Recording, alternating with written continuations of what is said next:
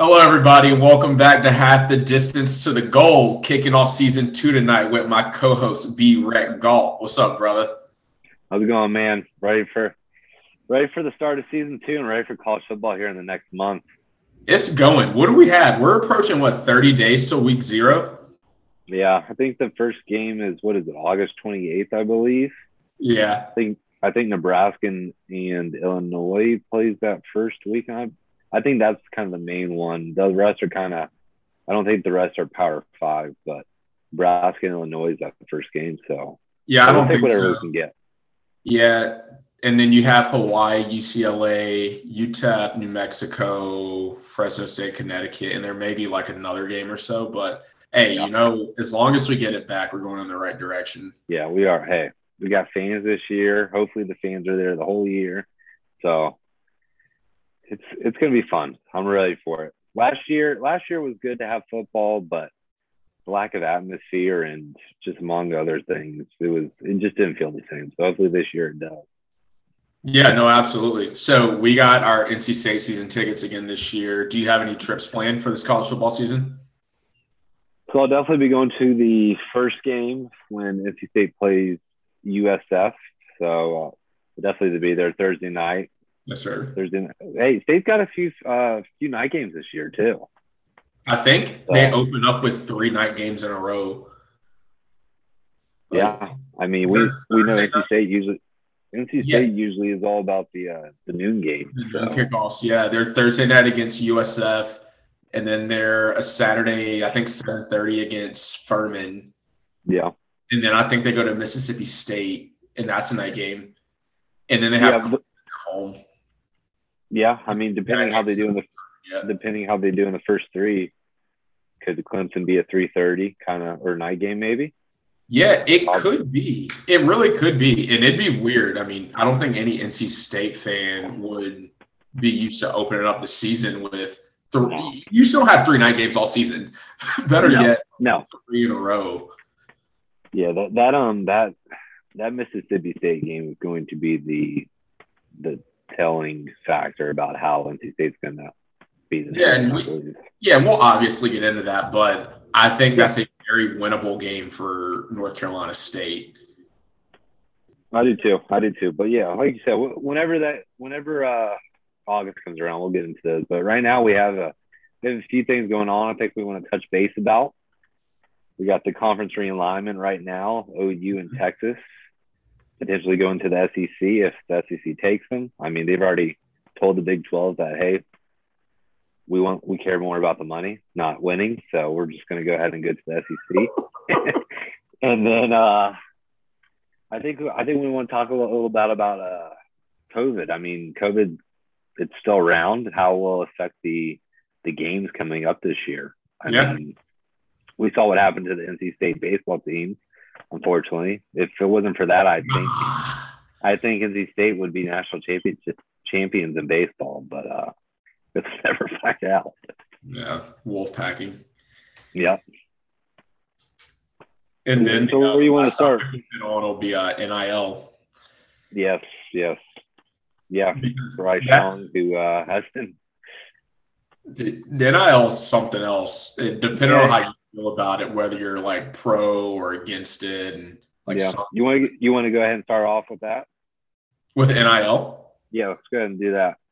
Yeah, absolutely. So NIL, name, image, and likeness, I think is a good step to take for collegiate sports. You know, it, it- it's pretty jacked up that every college student in the world can make money off of who they are, Yeah. unless you're basically getting a scholarship from the NCAA. Wait, who was that? That's Nick. I live with Nick, by the way. Oh, okay. I thought someone was trying to enter the Zoom chat. no, that's Nick. Wait, that was the actual doorbell? What? No, That that's was- him yelling up to me. That's what it was. So oh. anyway, Oh, carry on. Okay, gotcha. Yeah, no, but as I was saying, I think it's fair that collegiate athletes can make money off of them being who they are. You know, like it, like you are your own personal brand. Give or take, Yeah. Zion Williamson was still at Duke. I mean, he probably Yeah, he he would have been. he probably would have made his I mean, rookie contract.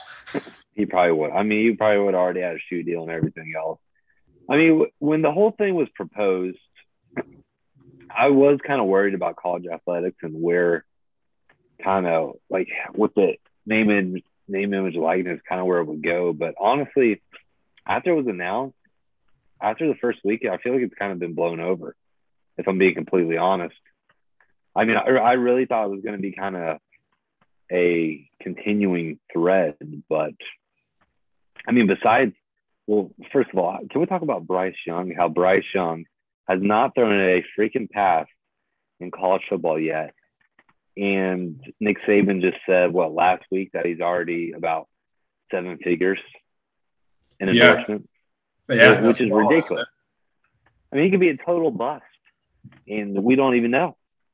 Well, he may be a bust, but he's going to get us some money this year. Well, that that's true too. And if he if he continues to ball out through the the middle of the year or at the beginning of the year, then uh, he'll be making a lot more money probably as well. Since I think he's what is he a redshirt freshman?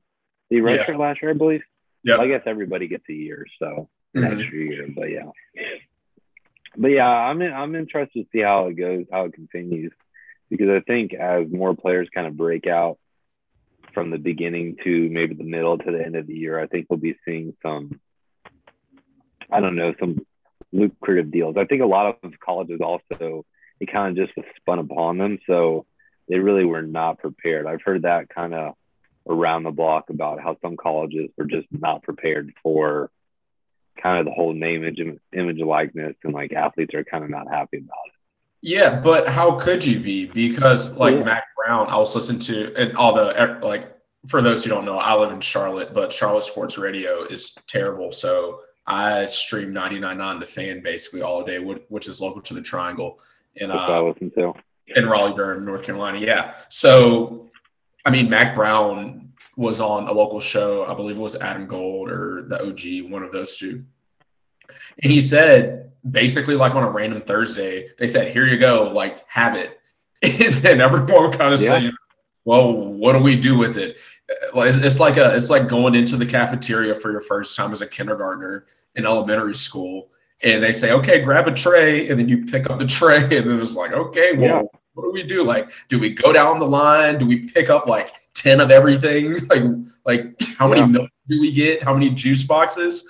Like, I mean, there was no structure to it, but No. I think it's gonna structure itself as obviously you see some players getting smaller deals, and then you have Bryce Young who's approaching seven figures already. yeah, it's just it's going to be interesting how it continues continues to unfold during the kind of beginning to middle of the year. So I mean, I, like I said, I'm sure as some players continue to ball out, I think we will see kind of more deals come through because I think a lot of people are probably hesitant to kind of go ahead and do it, but we'll see as it continues. But it's definitely been an interesting topic, and it, but it hasn't been as crazy as I thought it would, and I think that's probably because of other things that have kind of came into the picture, which we're going to touch on here in a second. Yeah, no, absolutely. And you know, like so P. Miller, Little Romeo's dad, his son is the highest all- NIL athlete. He signed a two million dollar deal with a company called Web Apps. Two Yeah, million dollars. I did see that, and I was like, huh. But I mean, it, Yeah. It's crazy.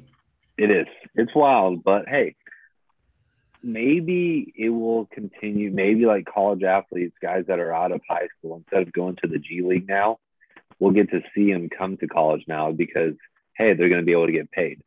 So the money, the five hundred thousand dollars that they can get in the G League or whatever, how much money they can get, maybe they'll come to college because honestly, they might be able to get more, and they can have the college atmosphere and experience the college just kind of life. So it might not be a bad thing going forward. I it definitely it definitely opens up maybe for not maybe the bigger schools as well. Maybe it will kind of spread it out because you can go to any school and make money anywhere. So it's going to be interesting to see how it unfolds, but it's definitely been been very, very interesting. I would say. No, I agree 100%. And based off of that, um, I have a question for you uh, uh, off the off the line of the okay. topic question. So, when you were a student at NC State, if three local businesses in the Triangle area could have sponsored you as an NIL athlete, which would they have been? Oh three businesses. It could have been places you frequented, you know, the local gym, like food places, anything, anything you. I, I go to Sammy's a lot, so Sammy's probably one. Sammy, Sammy's bar, okay. Sammy's Tavern Grill or whatever it's called. Um, man, this is tough.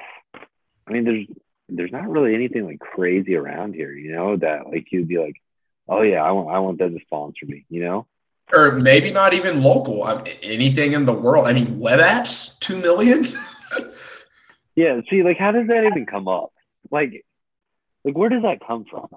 I mean, if if if anything was sponsoring me, like, I mean, just out of the realm, like, I would definitely want Nike. I'm a big Nike guy, so Nike would be probably my number one. Um, oh, I just don't even know anything crazy. I mean, what would be yours? So, and I'm definitely looking at this as my, my favorite places, i.e., bars in college. So, yeah. infamous place, Tongi Schmack House. It it was in business in Wilmington for maybe two two and a half tops, like eh, three years at maximum years. But it opened my senior year, and that's actually where we met friend of the program, Chase. He was a bartender there and not saying that I pay for everything there because of a hookup or a discount, but it, it was by far my favorite place. So Mondays was mug night. Like I used to bring in my 32 ounce Yeti tumbler and they'd fill it and you pay five dollars. And I, there, I, mean, it may not have been five. You had to pay something every time you went up. You didn't have to yeah. pay every time we went up. But no, I mean, like that was awesome. And you got free pull. Tuesday they did Taco Tuesday. Wednesday they did all you can eat wings. Thursday we usually head down to the beach or whatnot. But like every like weekday we were there. Like that's where our friend group was. So number one is Tony Smackhouse. Number two, a little bit of a sleeper. Uh, one of my favorite beach bars, Palm Room at Wrightsville Beach, Tuesday nights. They did it like dollar fifty, 16 ounce PBR, maybe like a two or three dollar fireball shot. I mean, Wrightsville Beach in general, you can find a dollar beer or like two dollar shot every night of the week. Yeah.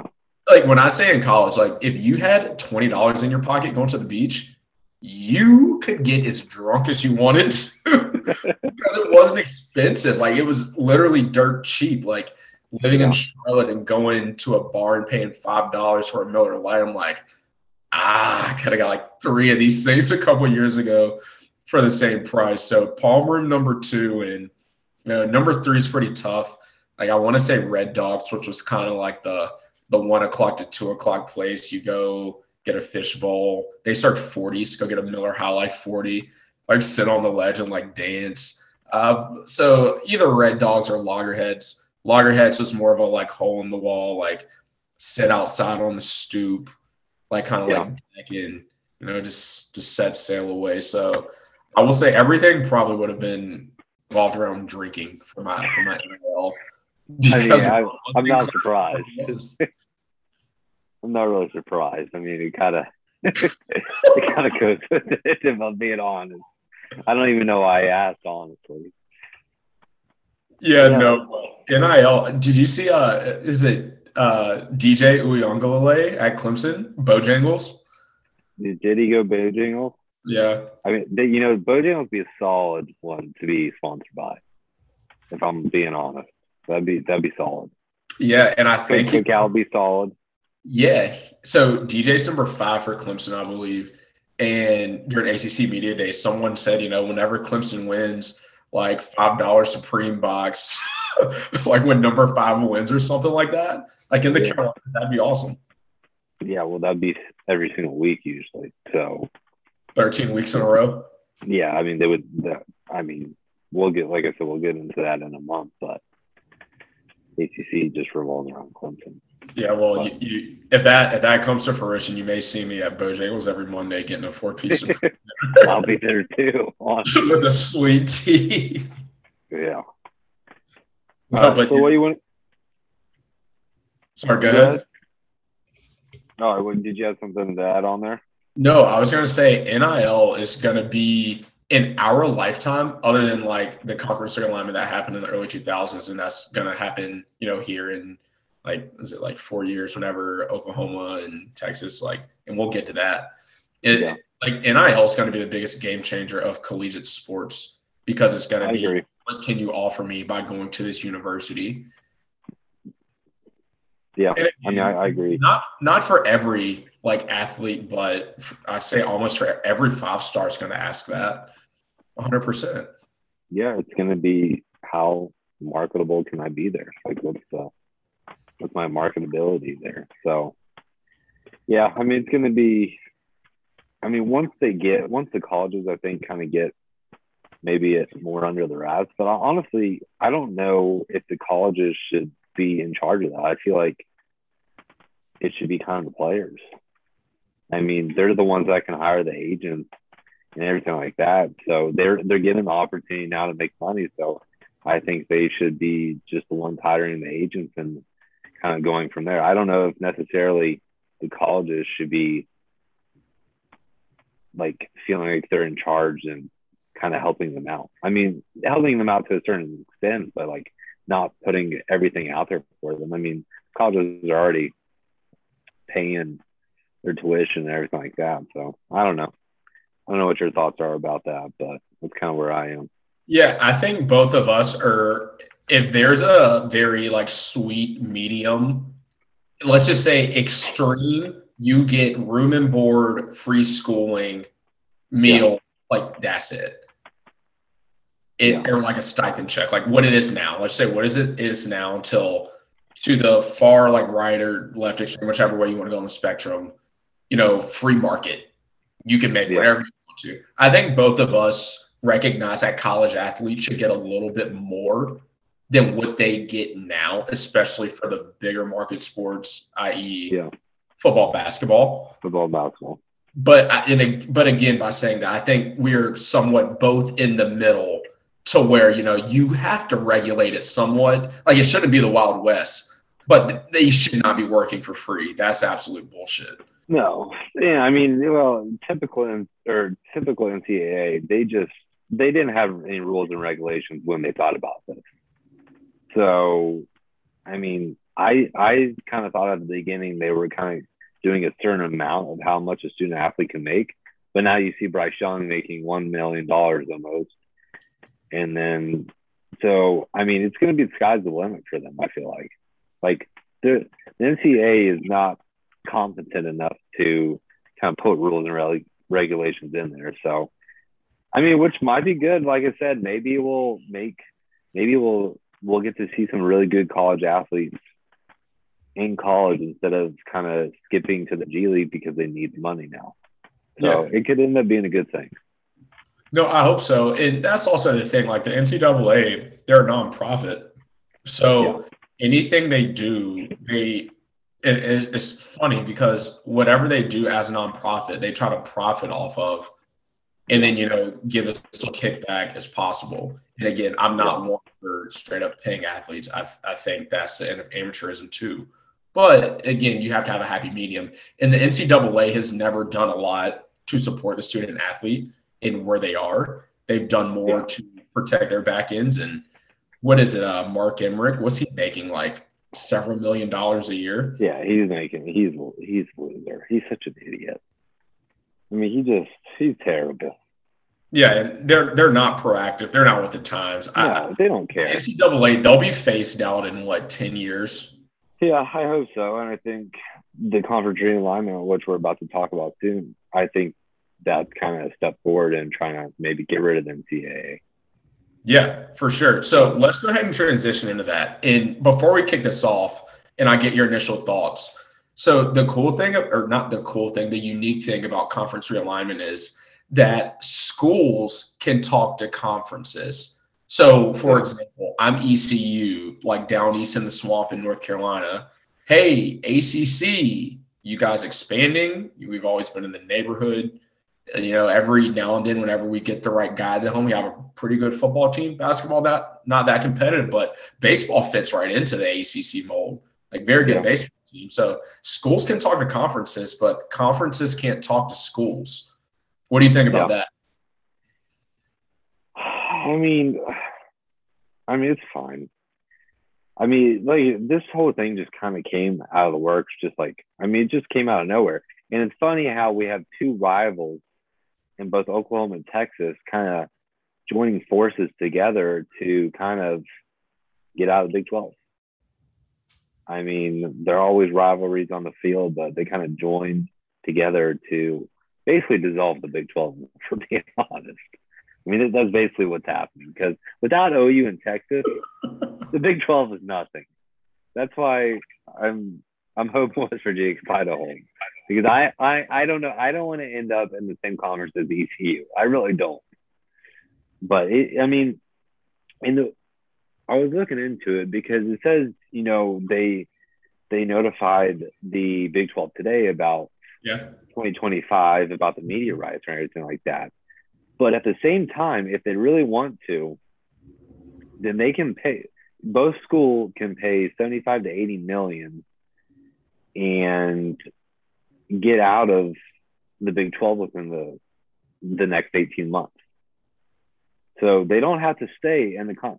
So the Big 12 still has the media rights till 2025, but if they pay the buyout fee kind of of 75 to 80 million, and they have to stay there for 18 more months. But after that, they're free to join, free to join the SEC by the Big 12 bylaws. But it, all, it also brings up to the point of the SEC still has the votes to let them in, which we know Texas A&M is not a fan of it. So no. it'll be interesting how that goes.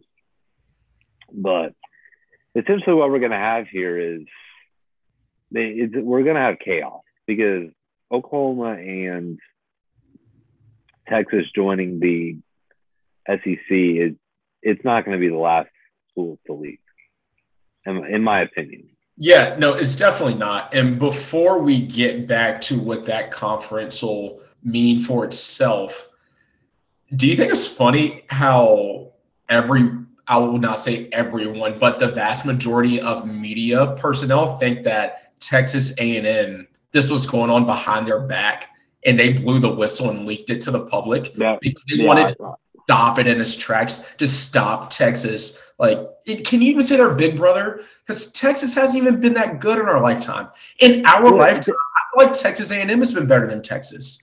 Well, that that's the other thing is, listen, I understand the whole. I understand that you want the money. It's all about the money. We all know that, but Texas hasn't been relevant in football since Mack Brown's been there. So yeah. you can't you can't even win in the Big 12 right now. What do you think you're going to do? Go win in the SEC? I mean, it's not going to happen. And same goes for Oklahoma. You're dominating the Big 12 every year, and you're getting into the college football playoff, and that's only going to continue when they extend it to 12 teams here in the next couple of years. So now you go into the big or into the SEC, and now you put into jeopardy you getting into the playoff every single year. Like I understand it's all about the money, but at the same time, like I, I just I don't get it. Like Texas, you can't even win in the Big 12 right now. Think you're gonna go win in the SEC? So a couple things in give or take, getting away my personal thoughts. I think Notre Dame and Texas, and you can include USC in there too, are the three most overrated programs in collegiate sports at the moment. Like we said, yeah. Texas has not been good since Mack Brown. And even then, like when they played give or take the Vince Young days, like that that was awesome. When they when yeah. Colt McCoy and like when they played Bama, him getting hurt didn't really make that much of a difference. What were you freshman in high school when that happened? I don't think so. Well, they when Colt McCoy got hurt, yeah, yeah. I, if Colt McCoy didn't get hurt against Bama in that championship, I fully believe Texas would have won that game. Really? I really do. Oh yeah. They, I mean, because then you put in what Garrett Gilbert, I believe his name was. Yeah, it was Gilbert. he, he started, and yeah, he ended up being a boss, poor guy. But um, Yeah, I fully believe. I mean, off topic, but I fully believe they would have won that game. But yeah, they haven't been they haven't been relevant since that time. I mean, and they are, they still get the recruits, but everybody thought Tom Herman was going to be the guy, and we thought he wasn't. So, still, uh, still the uh, I'll still be interested to see how Sarkisian does here. I don't really know what kind of. Hopefully, he can stay uh, sober, but I mean, we'll, we'll, we'll see if he'll be able to handle the program. But yeah, I agree. I USC and Notre Dame are the same way, both overrated. And Notre Dame, can, can we pick a conference? Like, can you get into a conference? Because first of all, the ACC literally saved them last year. Yeah, absolutely. I mean, literally saved them. Like without the ACC, Notre Dame would have been screwed. And then, of course, they get killed in the playoff like they do every single year when they get there. And then USC, well, they just haven't been relevant. I'm surprised Clay Helton's still there. Yeah, he got saved. But before we keep going, I just want to go ahead and uh, let everybody know that we're not officially sponsored, but if Busch wants to sponsor us, feel free because we love you guys. no, but uh, going into my next question. So, was it Georgia that Texas beat in a bowl game when they didn't want to be there, like, like two years ago? Yeah. The the yeah. whole Sam Ehlinger. No, te- Texas Texas beat Georgia, right? Yeah. Right. Yeah. Right. So Texas yeah, because because he, cause you think that, that. you think that went to their head? I don't know. I, I mean, I'll give you that. Sam Ehlinger left everything on the field, but it was time for them to move on. But yeah, he always said he said we're back or whatever, and it's kind of like the Dallas Cowboys every single year. You know, they have the high expectations, and I feel like every year we're talking about them being a being a playoff team, a Super Bowl team, and what do they do? They don't even they don't even make playoffs. Yeah, it's, it's, it's the honest to God truth. In give or take for the SEC as a whole, I think Oklahoma brings much more to the table than Texas. Give or take, Oklahoma's a lot better than Texas now. But I mean, everyone says that like Texas has all this history, which they somewhat do, in a lot of resources. I kind of feel like they saw Texas A&M in this shiny new like car going down the road, and they were you know kind of like driving a clunker. yeah, I mean they are. You need to go to that dealership across the street, get some more horsepower, because let's be real, the SEC is the biggest brand of college football. Oklahoma joining the conference. Does Texas really do anything? I feel like it's all Oklahoma at the moment. I mean, but the only thing Texas does is, is they bring a huge, they bring a big brand and they bring revenue or whatever, I guess, in a way. But I mean, they're not going to get you any revenue by winning anything because they're not winning anything. So it's just a big name and a big face in the conference. And I mean, I know we're all talking about this, but SEC still has to vote them in in the first place. I mean, I think it's kind of just understood that they're probably going to do that anyway, but they still have to do that. Wouldn't that be hilarious if they ended up voting and not voting one of them in, or uh-huh. like voting Oklahoma in? Uh-huh. And yep, yep, yep. And that's what I was getting at. I could see Texas A&M being like the majority house whip in the Senate and just whipping up votes to not allow Texas in. That would be amazing. Oklahoma, and, and I could see it. I could. It, it would be incredible. I, I mean, I'm not even going to lie, but I mean, it kind of brings up the thing about. Let's talk about if Texas and Oklahoma leave, what does that do for the Big 12? Because I think it dissolves it. Honestly, I mean, I think without Texas and Oklahoma, the Big 12 is decimated. And I agree. So, it, it, and let, let's go back to that. So, let's just say the Oklahoma footprint, two big schools, Oklahoma, Oklahoma State, both in the Big 12. Oklahoma's out. What can the Big 12 do to kind of reclaim that footprint? Tulsa's not getting in. Tul- actually, mm, it might be a stretch and less likely than these other schools that I'm about to ring off. But Tulsa doesn't have that much of an outside looking in shot to get in because they have to replace it. But you go down to Texas, who are you going to get? Like SMU or Houston, maybe? I mean, yeah, you probably go Houston.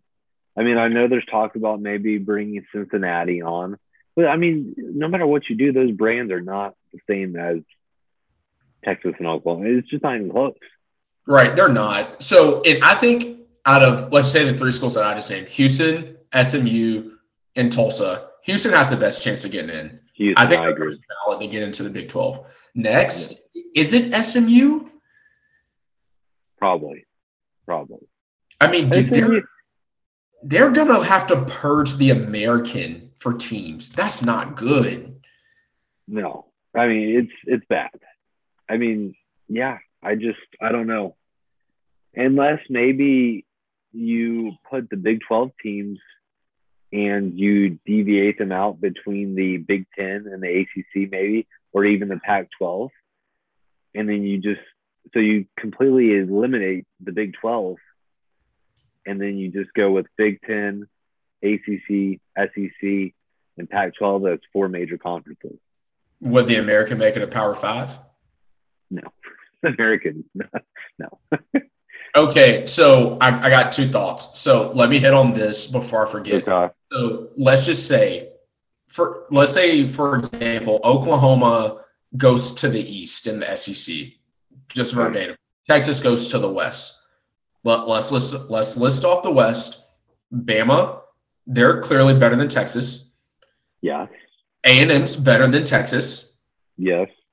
And I'll just go through these next two schools. Do you think, in just simple yes or no, do you think Auburn is better than Texas as it stands? Yes. I do too. I mean, do you It- think there- it's LSU, either yes or even.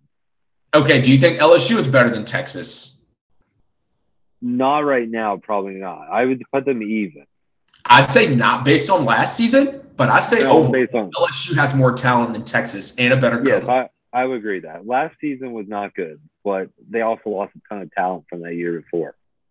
Yes, agreed. Okay, so let's just say Bama, A and M, Auburn, LSU ahead of Texas. So that'll put Texas number five in the West.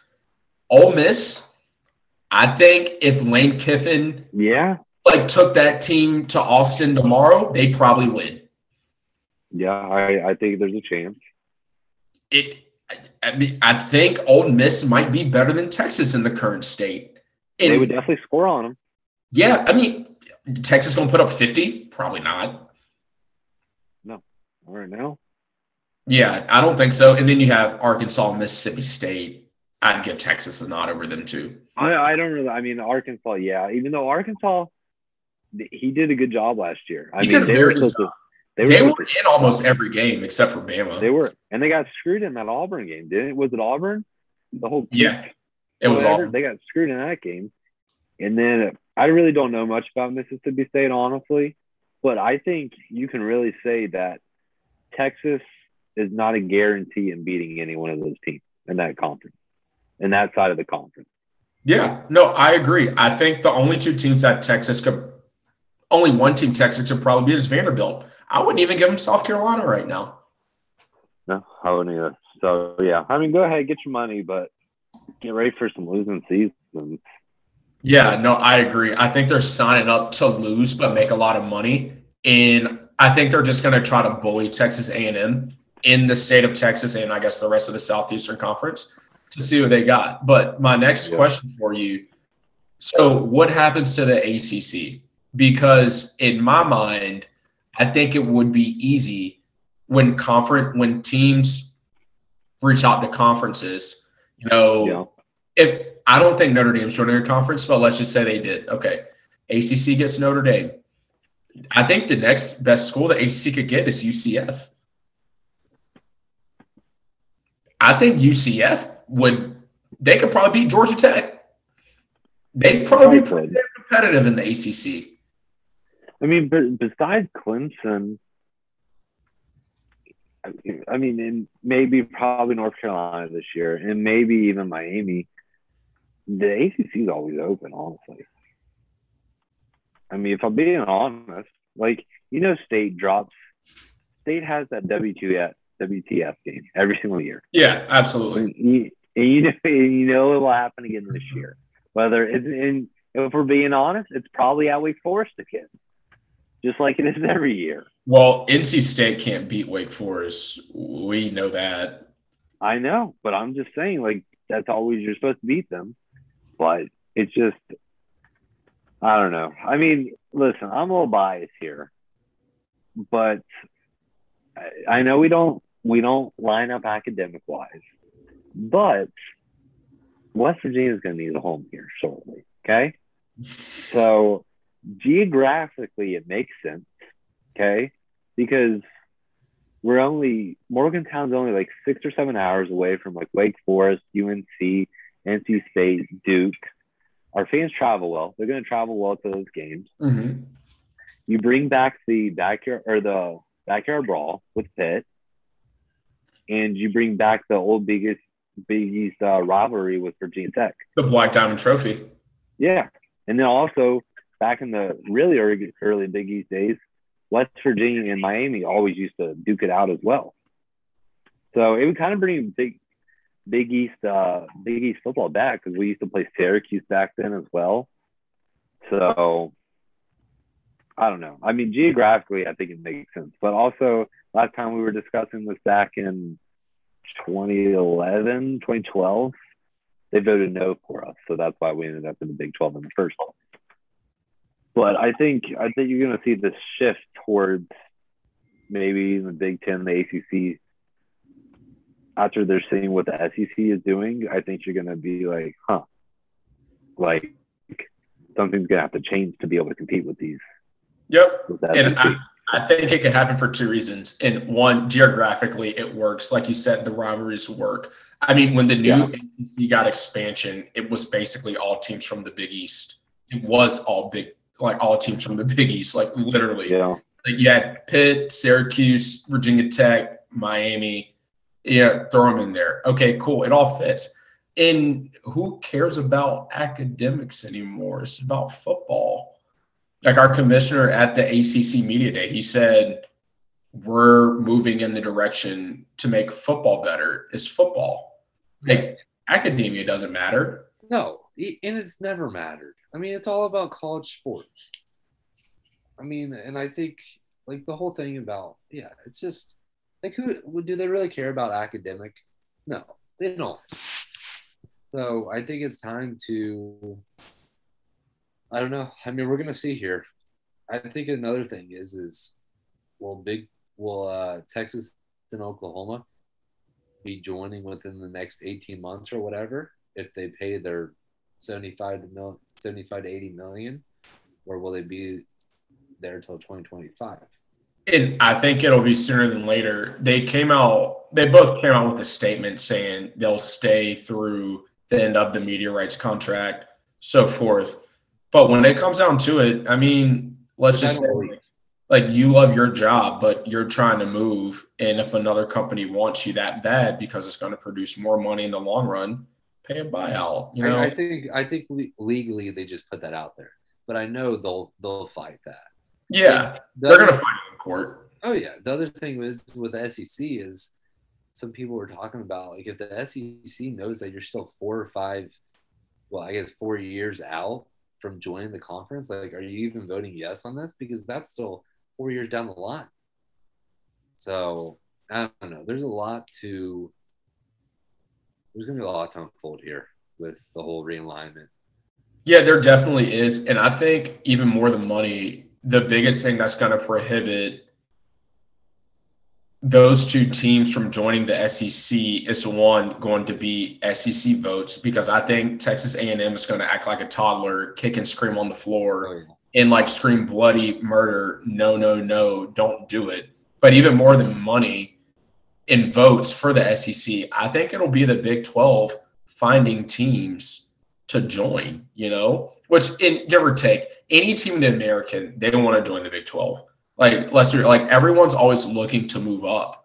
But, you know, it, I feel like it's going to be a bottleneck at some point and it just won't be able to move. Although it will eventually, whether we have to wait all years, it's going to happen.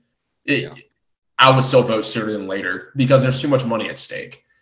Yeah, I agree. I mean, it will be interesting. I think we're really going to find out here in the next probably a month how everything unfolds.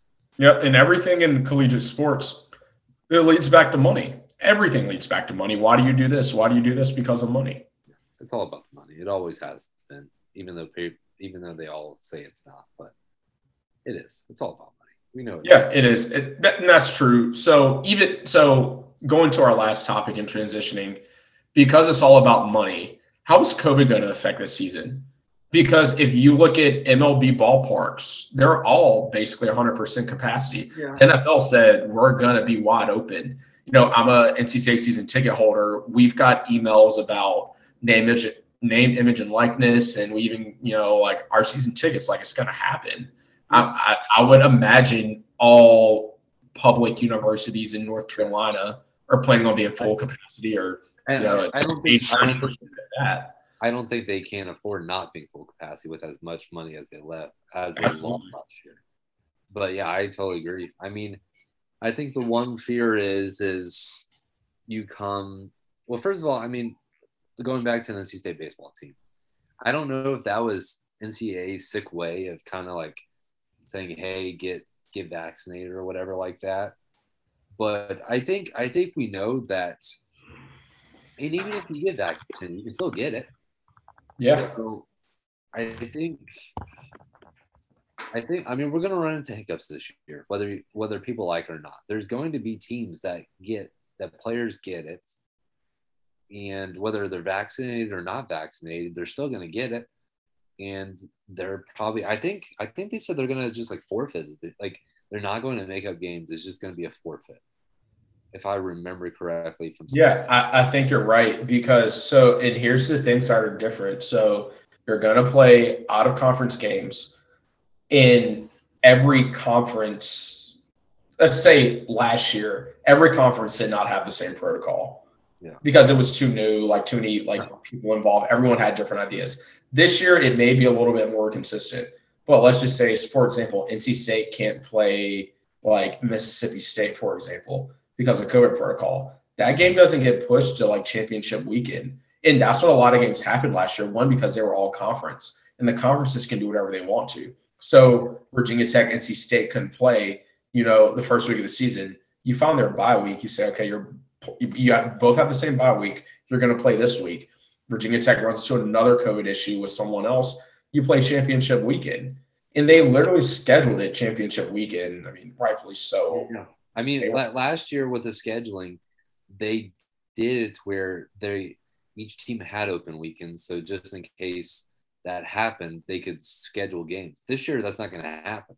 You're going to have your one you're going to have your one bye weekend or whatever, maybe two bye weekends, and they're not going to match up with everybody else's. So, and then last year we didn't have out of conference games, or so. I mean, it's gonna. I mean, I think we all know it's going to happen. We just don't want to admit it's going to happen. But there's going to be teams that are going to get probably, I mean, they're going to get the virus. And hopefully it doesn't affect the whole team. But there's going to be a couple teams, I feel like, that it's going to happen. And so, how is that going to affect college football?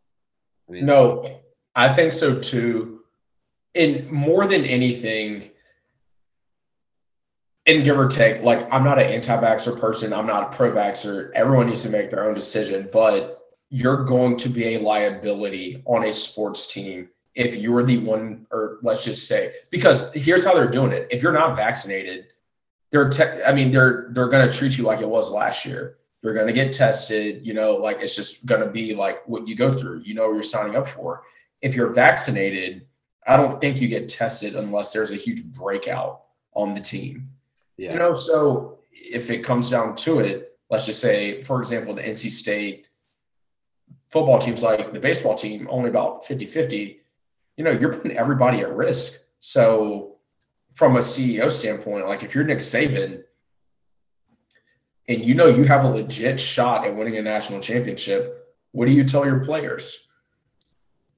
Yeah, I mean, I've, I'm I'm on the same. I'm pro like pro-choice. I don't I don't think anybody should be forced to do anything. But at the same time, like if you don't get it and you get the virus, then you're, going to be a liability for your team in the long run. I mean, it's just it's going to happen.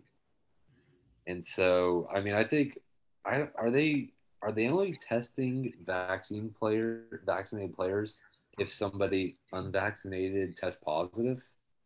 I believe so, or I think it's like a certain threshold until you have to test everybody. Yeah. But they're definitely doing a favor if you are vaccinated because you won't have to go through the protocols every day. Yeah.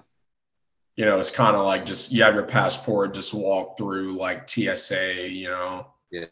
I mean, how many how many weeks do you think we can get by before that first COVID team pops up? Oh, dude, it'll be week zero. Yeah. It'll be week zero. Yeah, and what zero. we'd say there's like 14 teams playing, so maybe like seven games. Someone's going to test positive, and then there may be a small cluster breakout. Like it'll be every week of the season. It's just you know, it'll it'll range from which teams and which pods, the conferences to geographic locations, and give or take with this whole new variant coming out, dude. Who knows? That, that that's the other thing is that's my concern is come come fall winter when it starts to get cold again and we know this virus the delta variant is probably going to break out so that also brings up the point of do they go back to the mass mandate here in north carolina and other places and the capacity that is was once 100% here in september and probably october do they reduce the capacity to like 75% 50% like there's just so many unknowns that I mean, I get, I get where people are trying not to think about it because it's depressing to think about. But yeah. yeah, I mean, it's it's a legit thought going forward is what's going to happen because it's just it's so unknown right now. Look, all I'm saying is by by the time Chapel Hill rolls into Carter Finley, Black Friday of Thanksgiving weekend in November, if our season tickets aren't in our original seats, you got to be spaced out because of COVID. I'm not going to be shocked. Not rooting for it. Definitely not hoping for it. I, I wouldn't either. I, I wouldn't, wouldn't. I wouldn't be shocked. I wouldn't either. I mean, that's been my thought the whole time, and that really it really came to fruition whenever the whole NC State baseball fiasco started. Didn't you think that it was all over? Did what? Didn't you think that the whole COVID testing was all over? Dude, honestly, whenever Chris Paul, and I'm a Phoenix Suns fan, whenever Chris Paul tested positive in the playoffs, I didn't know we were still testing for it. Yeah, I mean, I I don't I think they're only testing the the unvaccinated people, but I mean, if we're being completely honest, if if we keep on testing people, vaccinated, unvaccinated, whatever, then this is just going to be a reoccurring thing for the rest of the rest of our lives. Yeah, absolutely. And, and here's the thing. So to bring up NC State baseball one more time, using them as a scapegoat, what happened if you don't know the full story? So earlier in the week, and I was watching this interview.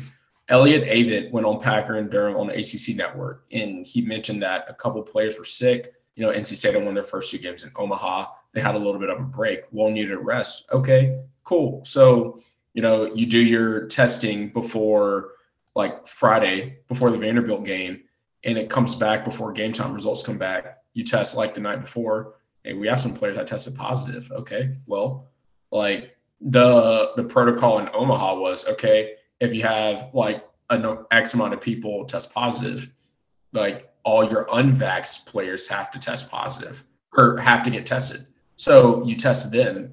Their unvaxxed players, only a couple of them, not a lot, tested positive.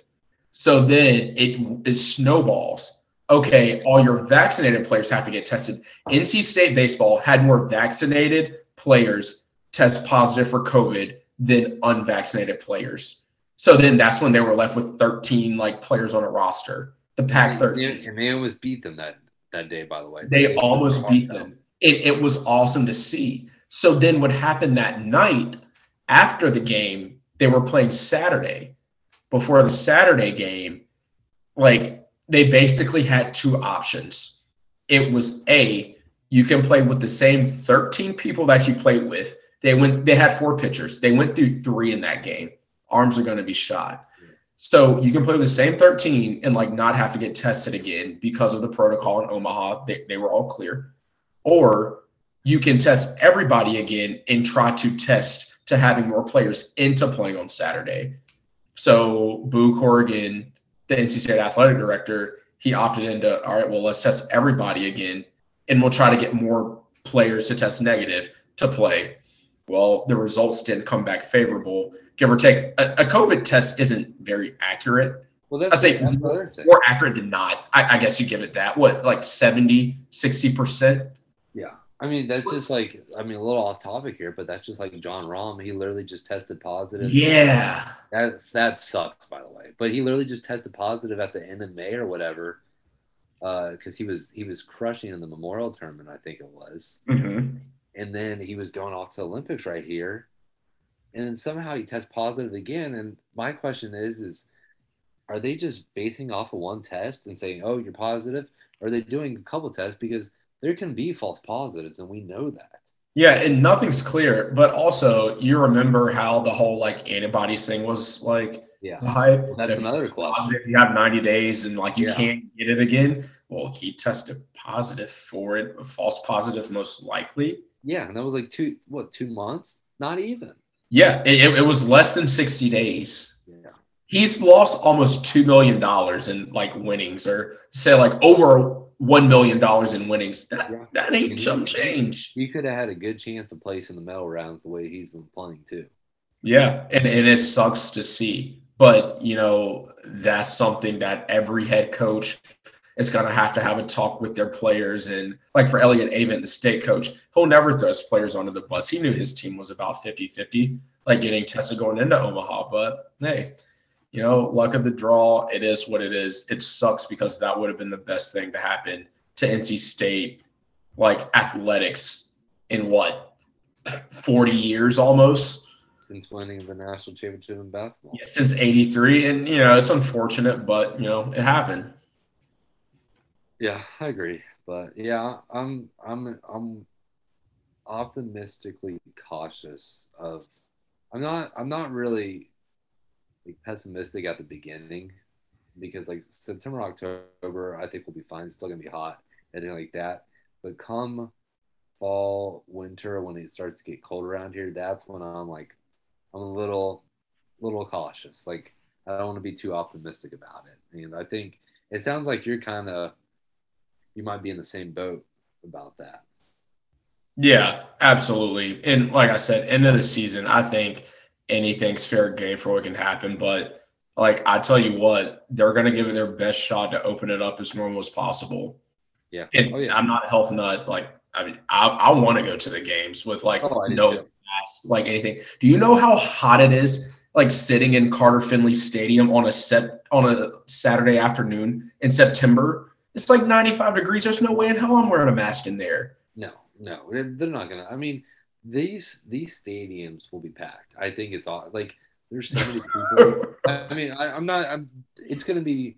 I mean, just watching. I don't know if you watch the uh, watch the Hurricanes hockey or whatever. Whenever they had, they packed the um, PNC Arena, but it was just cool to see. yeah it was it was awesome It, I mean, it's gonna be it's gonna be really cool seeing packed 75, 80,000 fans just all jam packed. I mean, it's just gonna be it's gonna be nice considering what we saw last year. How long it will last, I guess that that's to be seen. But yeah, it's gonna be fun. I'm excited. Yeah. For sure. Uh, we're going to get up the first tailgate of the season, maybe the first couple. Um, so with with that, we're not going to look ahead to actual week one, but No. let's just uh, go over a couple games for week zero. So Saturday, August 28th will be our opening college football games of the season. And we're not giving you what you want right now. We're not giving you the locks. But Nebraska, seven and a half point favorite over Illinois. Any any thoughts on that? I mean, Scott Frost has to be on the hot seat, right? Absolutely. I mean, my gosh, they thought he was going to be the savior after just crushing it at UCF. They thought he was just going to come in and. I mean, have they even have a winning season yet? I don't know if they. I, No, no, they definitely did not. I mean, they he's he's got to be feeling the heat. And then Illinois, I, I mean, honestly, that's probably going to be a really boring game because there's probably not going to be much offense in that game. The Big Ten really doesn't play offense. Well, the cool thing is if you want to gamble that Saturday, like that game kicks off at one, and then three thirty, we're used to Hawaii playing the the twelve o'clock Eastern time zone Yeah. games, but they're a seventeen point underdog to UCLA uh, in California at three thirty. UCLA, I'm still not expecting a lot out of them. No, Initial thoughts. None of the over unders are out for these either. UCLA should be able to cover 17 points against Hawaii, but will so. they? Mm, I like, think Chip Kelly is slowly but surely starting to turn that program around. It's taken a little while, but they had their they've had their flashes and brilliance. I think even last year they did. I mean, last year it's really hard to even consider last year just because it was a weird year. But I think Chip Kelly is starting to turn that turn that program around. Yeah, he might. And you look at some games last year. I mean, he threw like 50, like sometimes 60 points. Yeah, Uh, Hawaii's really like only good at home from what I can remember. yeah. So that might be something I'd take. Maybe the over under might still be like kind of iffy because UCLA could throw up a bunch of points and Hawaii do nothing. Who knows? And then the 9:30 game, not much going on. UTEP, New Mexico State. I have no takes on that game. I I, I don't. I Yeah, don't think probably many people won't be watching that one. We'll bypass that. So for the 10 o'clock game on the first Saturday of week zero, you have Fresno State and Connecticut. Fresno State's a 27 and a half point favorite right now against Connecticut. Is Connecticut, Connecticut that bad? UConn's bad. UConn is in the state of. I don't even think they played last year. I'm pretty sure they were one of the first teams to come out and say, "Hey, like, if we play, we're gonna lose money." like Yeah. Yeah. No, really. That's how. That's a virtual football program.